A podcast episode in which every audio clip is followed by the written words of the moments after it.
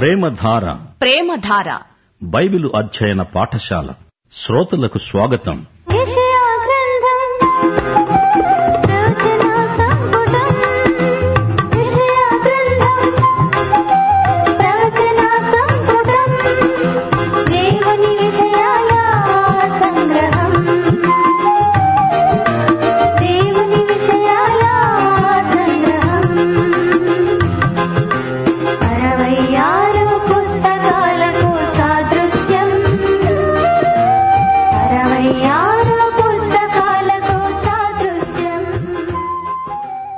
ప్రియ శ్రోతలు ఈ రోజున మనము యషయా గ్రంథం రెండో అధ్యాయం వినబోతున్నాము. రెండో అధ్యాయం నుండి ఐదో అధ్యాయం వరకు ఒకే అంశాన్ని గురించిన ప్రవచనమున్నది ఇస్రాయేలు పన్నెండు గోత్రాలకు సంభవించబోయే సంఘటనలు ఈ ప్రవచనాలలో ఉన్నాయి.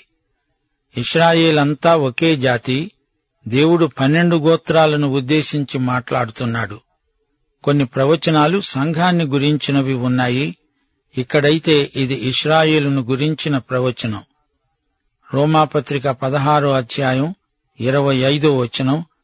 సమస్తమైన అన్యజనులు విశ్వాసమునకు విధేయులగునట్లు అనాది నుండి రహస్యముగా ఉంచబడి ఇప్పుడు ప్రత్యక్షపరచబడిన మర్మము నిత్య దేవుని ఆజ్ఞ ప్రకారము ప్రవక్తల లేఖనముల ద్వారా వారికి తెలుపబడి ఉన్నది. ఈ రోజున దేవుడు తన సంఘము ద్వారా లోకానికి సందేశం అందిస్తున్నాడు. అయితే ఒకానొక రోజున ఈ సంఘం ఎత్తబడుతుంది. ఆ తరువాత జరగబోయే సంఘటనలు యషయా ప్రవచనాలలో ఉన్నాయి. మహాశ్రమల కాలం రాబోతోంది. ఆ తరువాత దేవుని రాజ్యం అక్షరాలా స్థాపించబడుతుంది. ఇప్పుడు యషయా గ్రంథం రెండో అధ్యాయం మొదటి వచనం నుండి. యూదాను గూర్చి ఎరుషలేమును గూర్చి ఆమోజు కుమారుడైన యషయాకు దర్శనం వలన కలిగిన దేవోక్తి. అంత్యదినములలో పర్వతములపైన యహోవా మందిర పర్వతము పర్వత శిఖరమున స్థిరపరచబడి కొండల కంటే ఎత్తుగా ఎత్తబడుతుంది. ప్రవాహము వచ్చినట్లు సమస్త అన్యజనులు దానిలోనికి వస్తారు. జనములు గుంపులుగా వచ్చి అంటారు రండి దేవుని మందిరమునకు వెళ్ళుదాము. యహోవా పర్వతానికి వెళ్ళుదాము. ఆయన తన మార్గముల విషయమై మనకు బోధిస్తాడు. మనము ఆయన త్రోవలలో నడుద్దాము. ఆయన అన్యజనులకు న్యాయం తీరుస్తాడు. వారు తమ ఖడ్గములను నాగటి నక్కులుగాను తమ ఈటెలను మచ్చుకత్తులుగాను సాగగొడతారు. జనము మీదికి జనము ఖడ్గము ఎత్తదు. యుద్ధము చేయ నేర్చుకోవడం ఇక మానివేస్తారు. యాకోబు వంశస్థులారా రండి. యహోవా వెలుగులో నడుచుకుందాము. యషయా ప్రవచనాలను అందులో పేర్కొనబడిన స్థలాలను జాగ్రత్తగా పరిశీలించండి. యషయా ఇష్రాయేలు జాతిని గురించి యూదా రాజ్యాన్ని గురించి ప్రవచిస్తున్నాడు. ఎరుషలేము పట్టణాన్ని గురించి మాట్లాడుతున్నాడు. ఇది ఇష్రాయేలు యొక్క జాతీయ ప్రవచనం. యషయా పేర్కొనే సంఘటన మహాశ్రమల కాలానికి సంబంధించింది. మహాశ్రమల కాలం యేసుక్రీస్తు రావటంతో ముగింపునకు వస్తుంది. ఆయన వచ్చి రాజ్యం స్థాపిస్తాడు. యషయా రెండు నుండి ఐదో అధ్యాయం వరకు ఈ మహాశ్రమల కాలం ప్రవచింపబడింది. సంఘం ఎత్తబడిన తరువాత ఇది జరుగుతుంది. పర్వతము మీద మందిరం ఆ రోజున దానియేలు రెండో అధ్యాయం ముప్పై ఐదో వచనం నెరవేరుతుంది. అంతటా ఇనుము మట్టి ఇత్తడి వెండి బంగారము ఏకముగా దంచబడి కళ్ళములోని చెత్తవలె కాగా వాటికి స్థలం ఎచ్చటను దొరకకుండా గాలి వాటిని కొట్టుకొని పోయింది. ప్రతిమను విరుగగొట్టిన ఆ రాయి సర్వభూతలమంత మహాపర్వతమైంది. అనగా ఈ లోకరాజ్యములన్నిటికీ పైగా ఆయన రాజ్యం స్థాపించబడుతుంది. యేసుక్రీస్తు దావీదు సింహాసనంపై కూర్చుంటాడు. భూమిపై ఉన్నవారు దేవుని సంకల్పము నెరిగి ఆయన త్రోవలను నేర్చుకుంటారు. ఆయనే తీర్పరి అనేక జనములకు తీర్పు తీరుస్తాడు. వెయ్యేండ్ల పరిపాలన మానవతపై దేవుని కొత్త ప్రయోగం. అప్పుడు కూడా అనేక మంది రక్షించబడతారు. వారు ఖడ్గాలను నాగటి నక్కులుగా ఈటెలను మచ్చుకత్తులుగా సాగకొడతారు. అది నీతి రాజ్యం సమాధాన రాజ్యం. ప్రపంచమంతటా శాంతి. యోవేలు మూడో అధ్యాయం పదో వచనం మీ కర్రులు చెడగొట్టి ఖడ్గములు చేయండి మీ పోటకత్తులు చెడగొట్టి ఈటెలు చేయండి బలహీనుడు నేను బలాఢ్యుడను అనుకోవాలి ఇది మహాశ్రమల కాలంలో జరగబోతోంది. కాని దేవుని రాజ్యంలో యుద్ధాలుండవు.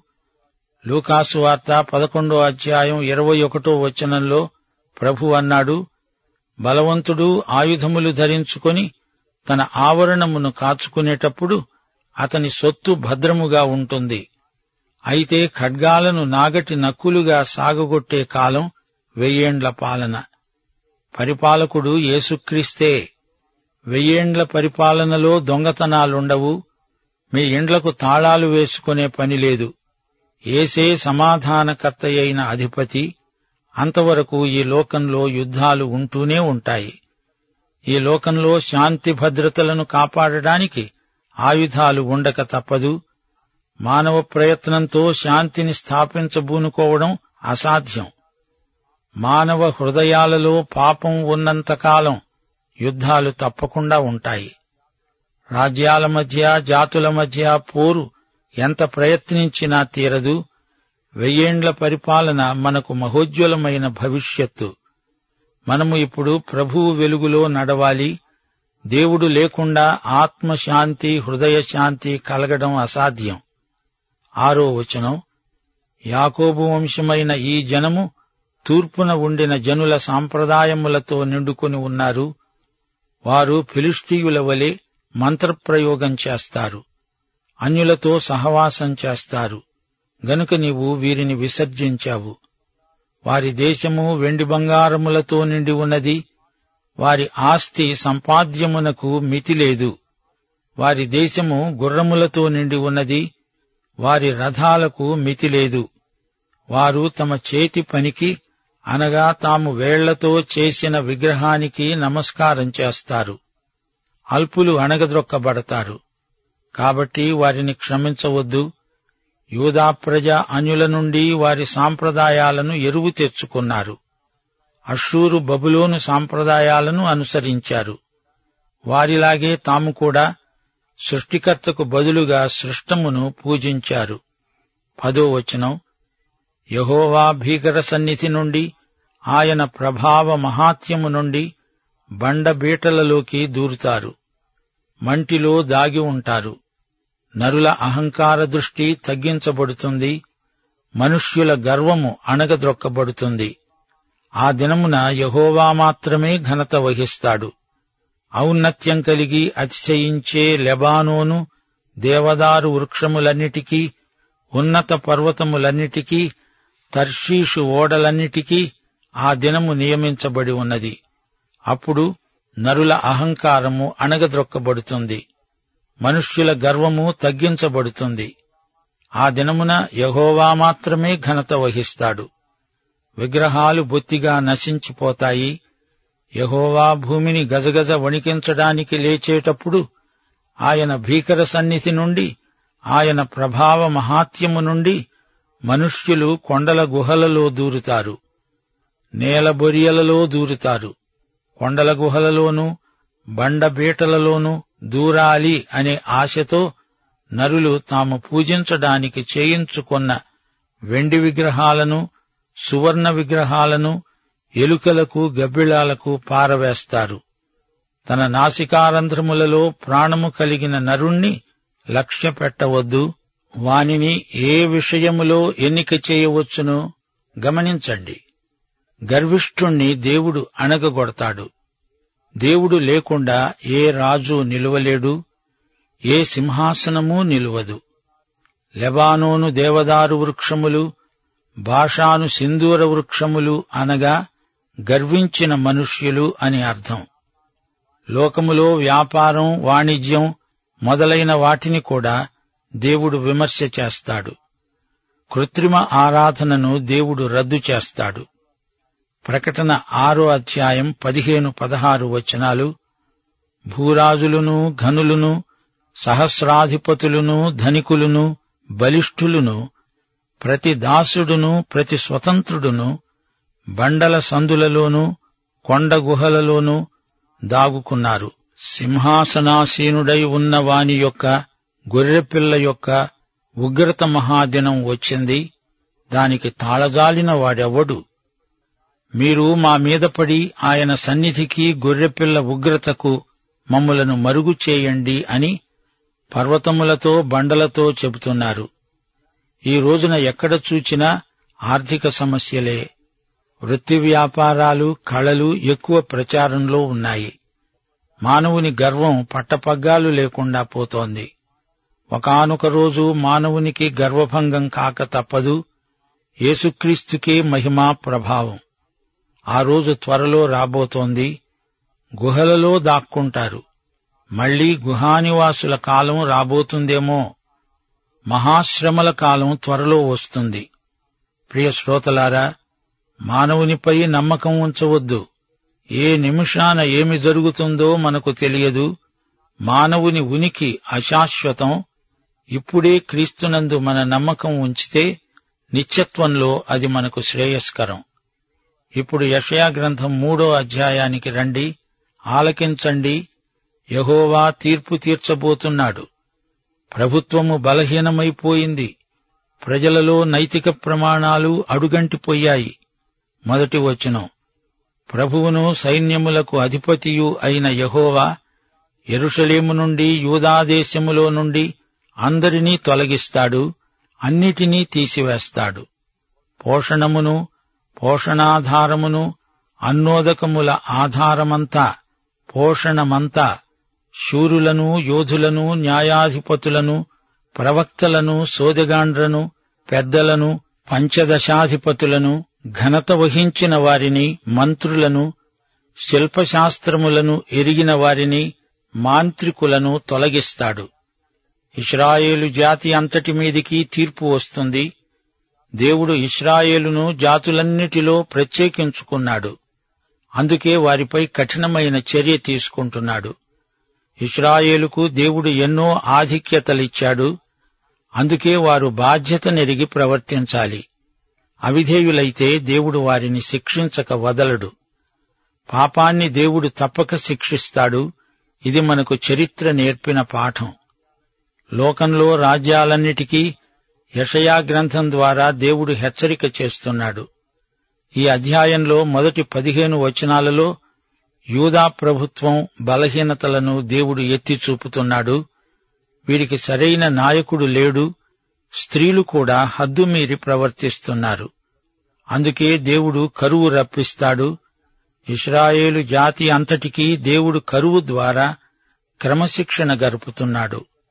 ఆహారము దొరకదు. నీటి సరఫరా ఆగిపోతుంది. సరైన పనివారు లేరు. సమర్థులైన అధిపతులు లేరు. న్యాయం చెప్పే నాయకులు లేరు. పరిపాలనా దక్షత గల రాజులు లేరు. జాతి అంతా అభివృద్ధి నిరోధక శక్తిగా మారిపోయింది. అన్ని రంగాలలో జాతి విఫలమైపోయింది. దేవుని యందు విశ్వాసముంచని జాతి అన్యజాతుల మధ్య అపహాస్యం పాలవుతుంది. విద్యా ప్రమాణాలు దిగజారిపోతాయి. విద్యార్థులలో తిరుగుబాటు మనస్తత్వం ఎక్కువవుతుంది. నాలుగో వచనం. బాలకులను వారికి అధిపతులనుగా నియమిస్తాను. వారు బాలచేష్టలు చేసి జనులను ఏలుతారు. అనుభవం లేని నాయకులు ప్రజలనేలుతారు మానసికంగా పరిపక్వత లేని నాయకులు చిన్న పిల్లల చేష్టలు చేస్తారు. యూదా జాతి గతి అంతే అవుతుంది. ప్రజలలో ఒకడు ఇలా అంటాడు మరొకడు అలా అంటాడు. ప్రతివాడు తన పొరుగువానిపై ఒత్తిడి తెస్తాడు. ప్రజలు ఒత్తిడులకు లోనై బాధపడతారు. ఎనిమిదో వచనం ఎరుషలేము పాడైపోయింది యూదా నాశనమైపోయింది. యహోవా మహిమగల దృష్టికి తిరుగుబాటు చేయునంతగా వారి మాటలు క్రియలు ఆయనకు ప్రతికూలముగా ఉన్నవి. ఎరుషలేము నాశనం ఇక్కడ ప్రవచింపబడింది. వారి మాటలు క్రియలు దేవునికి ప్రతికూలమైనవి. వారి ముఖలక్షణమే వారి మీద సాక్ష్యమిస్తున్నది. తమ పాపమును మరుగు చేయక వారి వలె దానిని బయలుపరుస్తారు. తమకు తామే కీడు చేసుకుంటున్నారు. వారికి శ్రమ. పాపం బజారున పడింది వేషధారణ ఎక్కువైంది. పాపాన్నే మంచిదని చెప్పి ప్రచారం చేస్తున్నారు. మీకు మేలు కలుగబోతోందని నీతిమంతులతో చెప్పు వారు తమ క్రియల ఫలం అనుభవిస్తారు. దేవుడు తన ప్రజలను కాపాడతానని అభయమిస్తున్నాడు దుష్టులకు శ్రమ. వారి క్రియల ఫలం వారికి కలుగుతుంది. నా ప్రజల విషయమై నేనేమంటాను? బాలురు వారిని బాధపెడుతున్నారు స్త్రీలు వారిని ఏలుతున్నారు. ఎవరు ఏది విత్తితే అదే పంట కోస్తారు. ఈ రోజున బాలనేరస్తుల సంఖ్య ఎక్కువవుతున్నది. స్త్రీకి దేవుడు ప్రత్యేక స్థానమిచ్చాడు. ఆమె తన హద్దు మీరకూడదు. స్త్రీ స్త్రీత్వాన్ని పోగొట్టుకొనకూడదు. స్త్రీత్వాన్ని దేవుడెంతో ఆశీర్వదించాడు. స్త్రీలు పురుషులు హద్దు మీరక ఎవరి హద్దులలో వారుండి తమ తమ ధర్మాలను నిర్వర్తించాలి. లేకపోతే సమాజం తనకు తానే కీడు చేసుకుంటుంది పతనం చెందుతుంది. నా ప్రజలారా మీ నాయకులు తోవ తప్పిస్తారు వారు నీ త్రోవల జాడను చెరిపివేస్తారు. యహోవా వాదించడానికి నిలువబడి ఉన్నాడు జనములను విమర్శించడానికి లేచి ఉన్నాడు.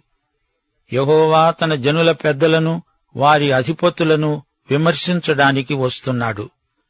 మీరే ద్రాక్ష తోటలను తినివేశారు మీరు దోచుకున్న దరిద్రుల సొమ్ము మీ ఇండ్లలోనే ఉన్నది. శ్రోతలు వింటున్నారా? సమర్థులైన నాయకులు లేరు. యూదారాజ్యంలో కొందరు అక్రమంగా ధనం సంపాదించి గొప్పవారవుతున్నారు. దేవుడు లేని పెట్టుబడిదారి వ్యవస్థ అరిష్టానికి దారితీస్తుంది. దేవుడు లేని ఉద్యమాలు అలజడికి కారణమవుతాయి. యూదా రాజ్యం యావత్తూ దేవునికి దూరమైపోతున్నది. నాయకులకు దేవుడు తీర్పు తీర్చబోతున్నాడు. పశ్చాత్తాపం పొందని ఎడల అందరూ నశిస్తారు. దేవుడంటున్నాడు నా ప్రజలను నలుగగొట్టి మీరేమి చేస్తారు? బీదల ముఖాలు నూరి మీరేమి చేస్తారు? దేవుడంటున్నాడు పదహారో వచనం సియోను కుమార్తెలు గర్విష్ఠురాండ్రై మెడచాచి నడుస్తూ ఓరచూపులు చూస్తూ కులుకుతూ నడుస్తూ తమ కాళ్ళ గజ్జెలను మోగిస్తున్నారు. కాబట్టి ప్రభువు సియోను కుమార్తెల నడినెత్తిని బోడి చేస్తాడు. యహోవా వారి మానమును బయలుపరుస్తాడు. ఆ దినమున యహోవా ఘల్లుఘల్లుమనే వారి పాదభూషణములను సూర్యబింబ భూషణములను చంద్రవంక భూషణములను కర్ణభూషణములను కడియాలను నాణ్యమైన ముసుకులను కుళ్ళాయిలను కాళ్ళ గొలుసులను వడ్డాణములను పరిమళ ద్రవ్యపు బరిణలను రక్షరేకులను ఉంగరములను ముక్కు కమ్ములను ఉత్సవ వస్త్రములను ఉత్తరీయములను పైటలను సంచులను చేతి అద్దాలను సన్నపునారతో చేసిన ముసుకులను పాగాలను శాలువలను తీసివేస్తాడు. చూచారా ఎంత పెద్ద జాబితా చెప్పబడిందో. అసలు సమస్య అలంకారాలతో రాలేదు. అది హృదయ సంబంధమైనది. ఒకటి పేతురు మూడో అధ్యాయం ఒకటి నుండి నాలుగో వచనం వరకు మీరు వినలేదా? స్త్రీలారా మీరు మీ స్వపురుషులకు లోబడి ఉండండి. అందువలన వారిలో ఎవరైనా వాక్యమునకు అవిధేయులైతే వారు భయముతో కూడిన మీ పవిత్ర ప్రవర్తన చూచి వాక్యము లేకుండానే తమ భార్యల నడవడి వలన రాబట్టబడవచ్చు. జడలు అల్లుకోవడము బంగారు నగలు పెట్టుకోవడము వస్త్రములు ధరించుకోవడము అనే వెలుపటి అలంకారము మీకు అలంకారముగా ఉండక సాధువైనట్టి మృదువైనట్టి గుణము అనే అక్షయాలంకారము గల మీ హృదయపు అంతరంగ స్వభావము మీకు అలంకారముగా ఉండాలి. అది దేవుని దృష్టికి మిగుల విలువ కలది. వైవాహిక బంధం ముప్పేటల తాడు. అందులో మొదటిది భౌతిక బంధం రెండోది మానసిక బంధం మూడోది ఆధ్యాత్మిక బంధం. ఇది ముప్పేటల తాడు. ఇందులో ఏ ఒక్కటి లోపించినా అది తెగిపోతుంది. ఒక స్త్రీ యొక్క అందం ఆమె వాడే అలంకార సామగ్రిని బట్టి రాదు.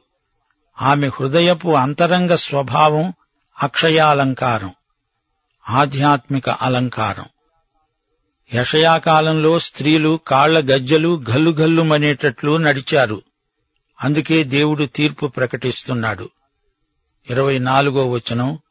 అప్పుడు పరిమళ తైలానికి బదులు మురుగుడు నడికట్టుకు ప్రతిగా తాడు అల్లిన జడకు ప్రతిగా బోడితల ప్రశస్తమైన పై వస్త్రమునకు ప్రతిగా గోనెపట్ట అందమునకు ప్రతిగా వాత.